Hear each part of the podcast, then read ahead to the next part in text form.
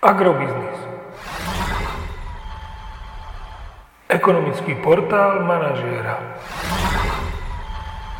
Prognóza cien agrokomodít pre 16. týždeň. Očakávané ceny plodín na burze Matif na konci 16. týždňa. Pšenica 258 až 265 eur za tonu, kukurica 242 až 255 eur za tonu, repka 440 až 490 eur za tonu. Slovenské ceny jatočných ošípaných by sa vďaka pozitívnemu vývoju v západnej Európe mohli dostať do pásma 2,29 až 2,36 eur za kilogram jatočnej hmotnosti. Agromagazín už druhý týždeň po sebe nemení svoj odhad nákupných cien surového kravského mlieka na apríl až jún.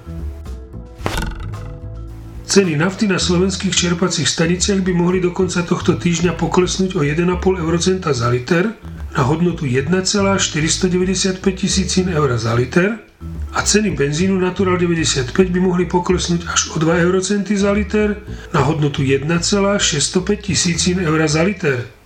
Podrobnejšie informácie nájdete v aktuálnej prognóze na portáli Agrobiznis.